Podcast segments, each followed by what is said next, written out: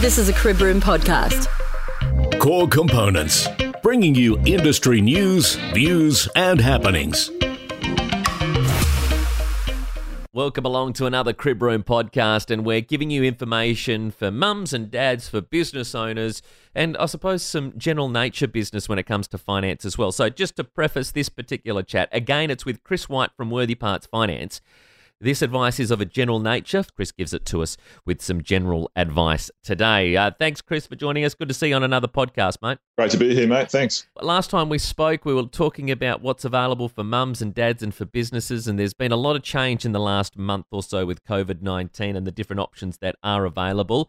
Chris, what sort of advice or what sort of details have come through since the last time we managed to catch up and, uh, well, have a discussion? Absolutely, mate. Where do we start? It's been a, a very busy month or so. Um, lots of information coming out from lots of different angles. Um, and uh, it's taken some time to, to really sort of um, muddle through all of that and figure out what we uh, actually have available for us. So, really keen to share some insight and um, hopefully it helps some of our listeners out there.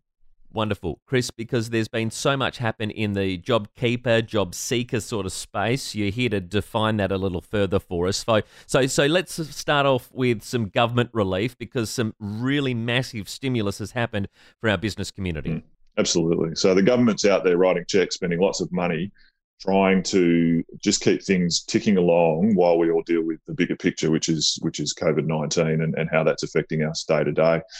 The um, the headline sort of uh, actions that they've taken that affect us day to day are around um, Centrelink payments, um, the the JobKeeper payment, which is intended to keep people in their jobs, uh, and then also from a business perspective, uh, what they're calling a government backed or unsecured loan of up to $250,000. So we'll break those things down just a little bit. Mm-hmm. Um, and this is all very much dependent on you personally or your business. It's not something that can be applied generally across the board. And obviously, accountants are doing lots of work to deal with uh, these sorts of things and um, and the ATO on, on our client's behalf. But broadly speaking, the job seeker payment is an extension to um, the, the, the job seeker payment that was already in existence prior to all this, um, I believe that the figure has increased now by double. So what you were getting previously is now doubled, and that's been applied to everyone on job seeker regardless,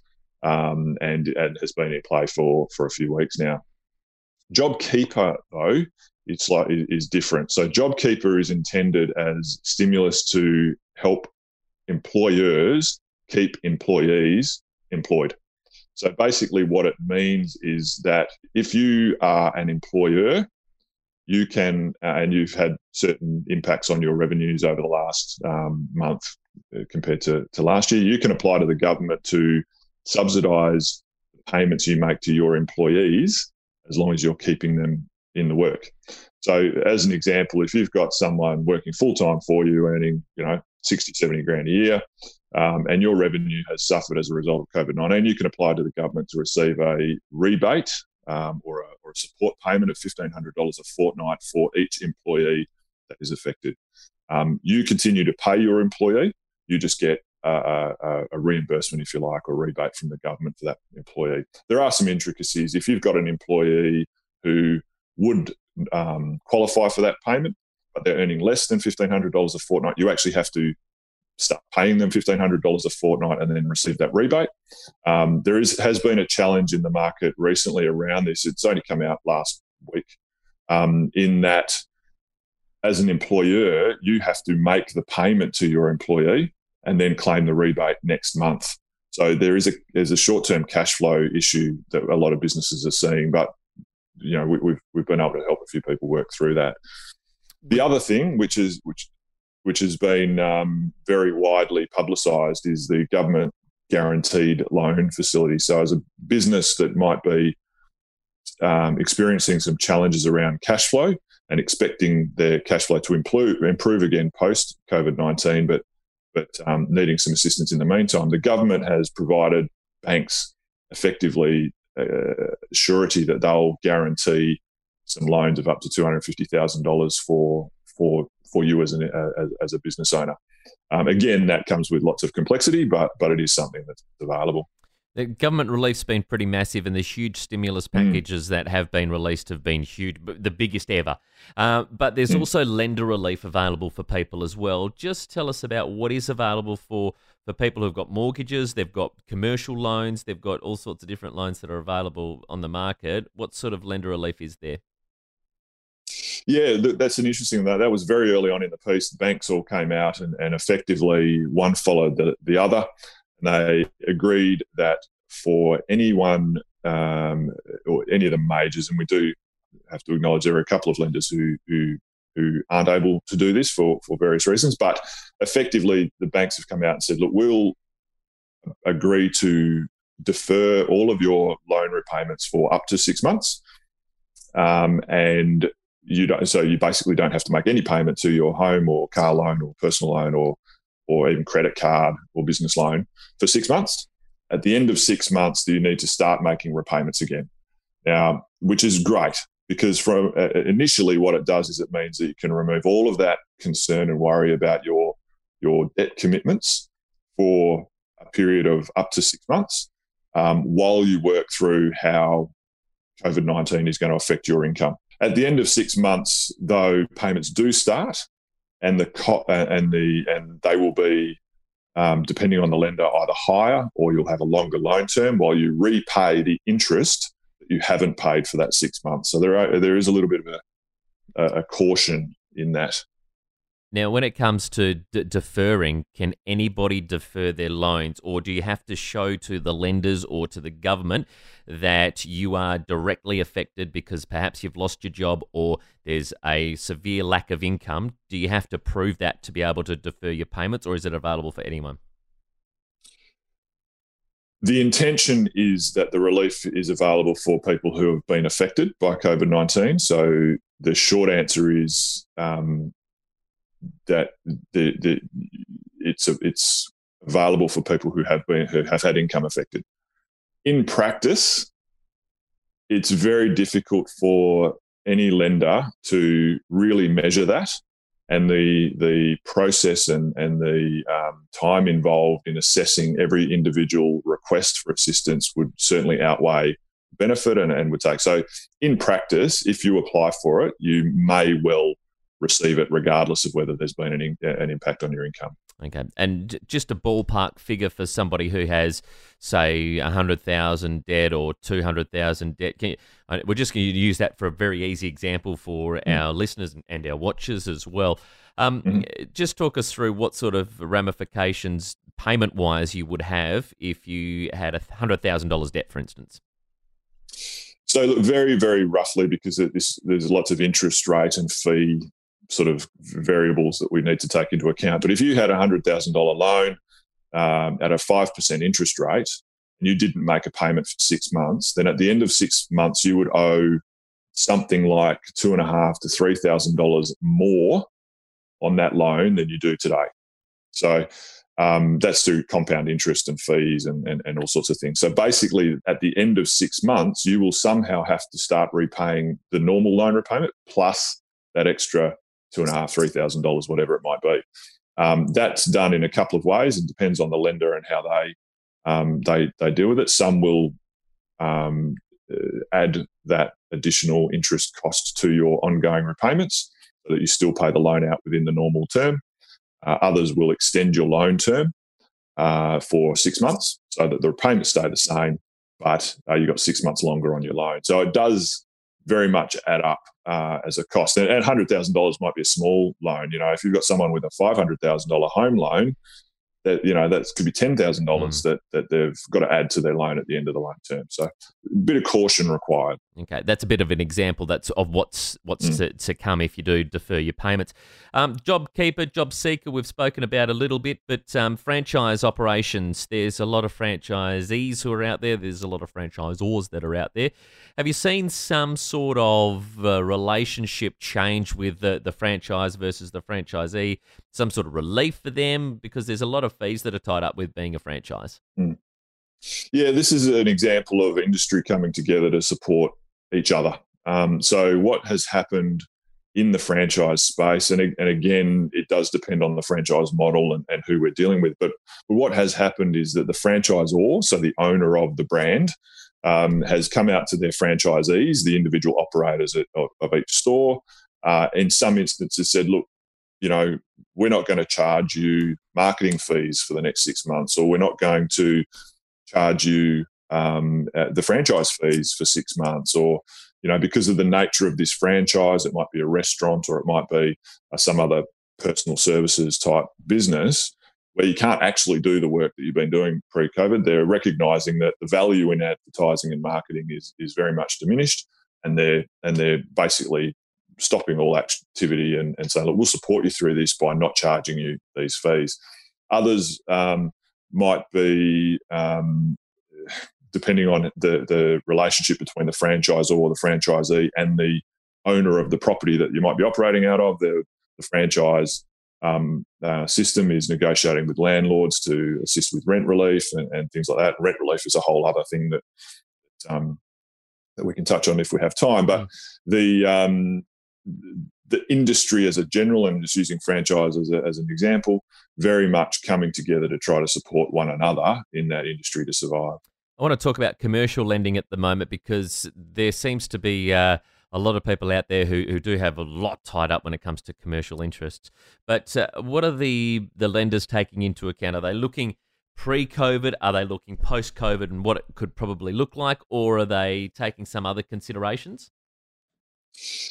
Again, this is this is quite an interesting one. So some lenders are very um, are, are, very open to continuing to do business. Um, others have tightened the purse strings a little, but but are still sort of still there.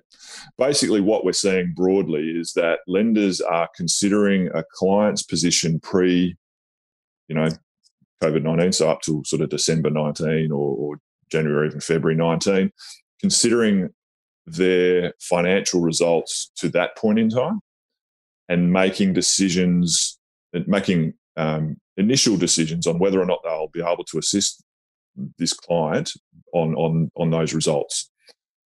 Then there's a secondary consideration generally about okay, well, what's actually been the impact on your business of COVID nineteen, and how do we overcome that? Is it short term? Is it long term? And what's the position going to look like post COVID nineteen in say six months' time when things are starting to return to normal? Do you have the strength in your balance sheet? Do you have the, the client base and the and the forward orders to return to some sort of normal and be able to afford this debt that you might raise um, by by coming to us for finance. I want to talk about, and one that we like to discuss is the mums and dads because we like to, to put mm. it for, for across our whole listening audience. But for mums and dads who are out there and they've been put onto a job keeper particular program, the amount of money that's available to them, uh, the fifteen hundred a fortnight, is that a base, or is uh, are the employers able to add some more money, or eh, how does that sort of work when you could have been earning maybe double or triple that fifteen hundred a fortnight? Mm. Yeah, that's an interesting one because, and again, this come this this has been uh, a fairly rapid turnaround by the government to to to make these rules, and there's some things in there that that perhaps don't align to people's expectations, but in, in very broad terms, the JobKeeper payment is a, um, a payment to the employer um, to enable them to keep their employees at work. So if you've got an employee earning, you know, 40 grand a year, then um, that, that 1500 bucks a month or thereabouts is, is going to continue. So the employer would keep paying the 1500 bucks a fortnight. At the end of the month, they would then go to the government and claim back the $1,500 a fortnight that they've paid them, and away they go. No change for the staff member. If the if the staff member is earning more, then the employer should continue to pay them their normal rate of pay. Um, there can be some negotiations around reduced hours and things, but I would suggest talking to your human resources consultant about those things.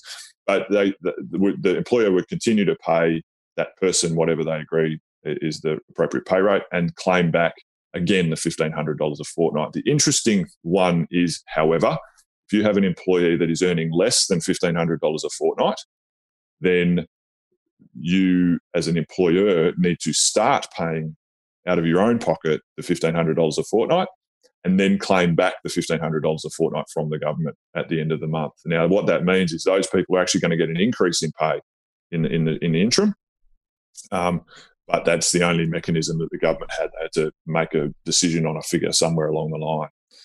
Um, so how that how that affects uh, mum and dad's ability to potentially borrow some money um, is again dependent on the lender. But broadly speaking, if you're all if you've been receiving more than fifteen hundred dollars a fortnight from your employer, if your employment is continuing um, and um, and there is very clear evidence that there there will be a return to normal work at the end of COVID nineteen, then just because your income is being subsidised by JobKeeper doesn't mean that you won't qualify for finance.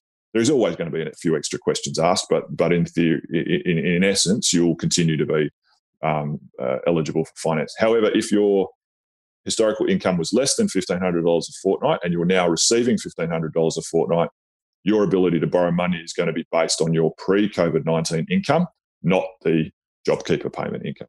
Very interesting uh, to, to take that mm. into account, obviously, at this point in time. A um, couple of things, general nature business. Um, uh, what are you noticing from maybe some of your clients or some of your conversations at this point in time? What's some of the things that are happening in the finance market? What are people looking for at the moment? Relief is a big thing. So the, all these things we've been talking about about payment relief is is the is the number one thing, and probably second to that is is we just need some cash flow. I had a conversation with someone yesterday uh, who has a, a retail or sort of retail slash services business. They have had um, a really strong year up until sort of February, March. They'd relocated, they'd rebranded, they'd done all this work. And suddenly, due to the nature of the business, they're really impacted. They've got lots of forward orders, um, but lots of that is on hold. So they're looking for a, a facility that will help them pay the bills over the course of six months. Um, at the end of this, they expect to be returning to as good a trade as they were previously. I think in WA, we're pretty well poised to be able to do that. Um, obviously, remains to be seen, but I, I, suspect that we're in a pretty strong position and will return to a, a fairly strong economy um, sooner than the rest of the country. But the, the big thing is how do we continue to put cash in the system? How do we continue to put food on the table? We just need something that's going to help us through that over the course of the next few months. Liquidity is probably the word that we're after at the moment, isn't it? That's the one. That's the one. um, just to wrap things up for us today in our podcast, our third opportunity to catch up with you, Chris. Um, anything else that would be of uh, to note for first of all for business owners, then for mums and dads, and then just of a general nature? I think all pretty much the same message.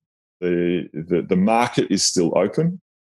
Banks are still lending money, and banks are still looking for people to lend money to. There's there's still opportunity.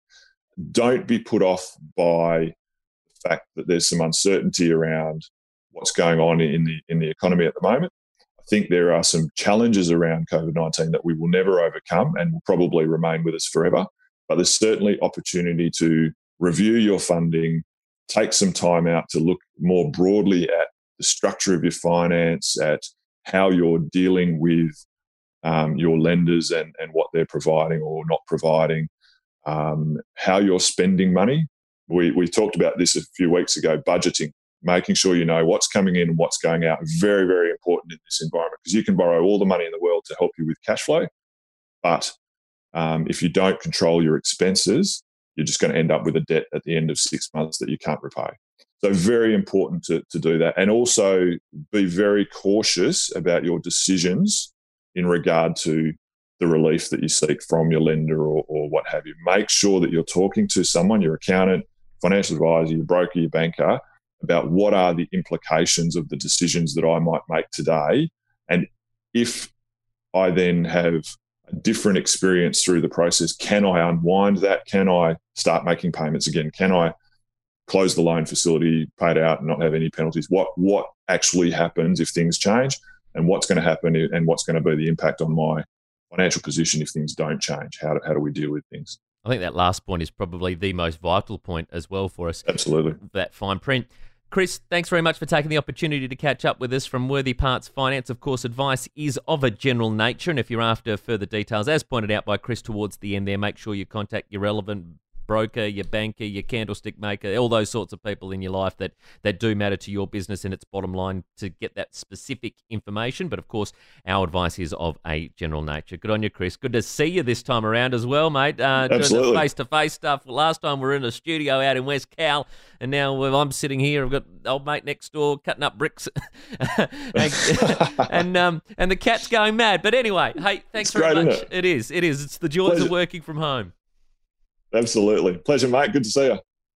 Christopher White is a credit representative 484287 of BLSSA Proprietary Limited, ASN 117651760, Australian Credit Licence 391237. White Room Finance Proprietary Limited, ACN 609854300 is a credit representative 484180 of BLSSA Proprietary Limited, ASN 117651760, Australian Credit Licence 391237. The Crib Room series of podcasts are produced by Industry Link Media. Subscribe to podcasts via your audio platform and via industrylinkmedia.com. This is a Crib Room podcast.